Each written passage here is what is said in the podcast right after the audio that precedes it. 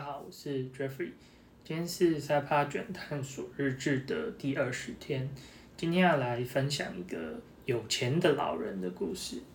有一个老人，他住在一栋大房子里，然后前面有一片院子。那这个院子常常呢，都会有好多小朋友来这边吵吵闹闹的玩耍。那他就觉得不堪其扰，打扰他这个平静的生活。于是呢，他就决定，我一定要来想个办法，把这群小朋友统统赶走。好，所以他隔天早上呢，就自己到这个院子，亲自跟这一群小朋友说：“哎呀，你们这群可爱的小朋友，你们看爷爷老了，那你们每天都能来这里陪我玩耍，我真的觉得好开心哦。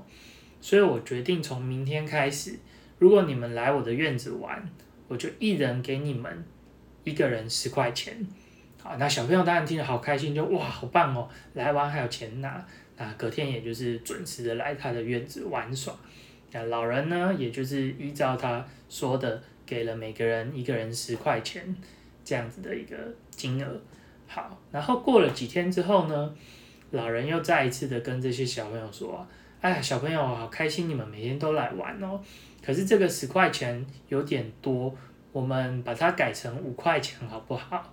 那小朋友就觉得，嗯，好啦，五块钱也还不错。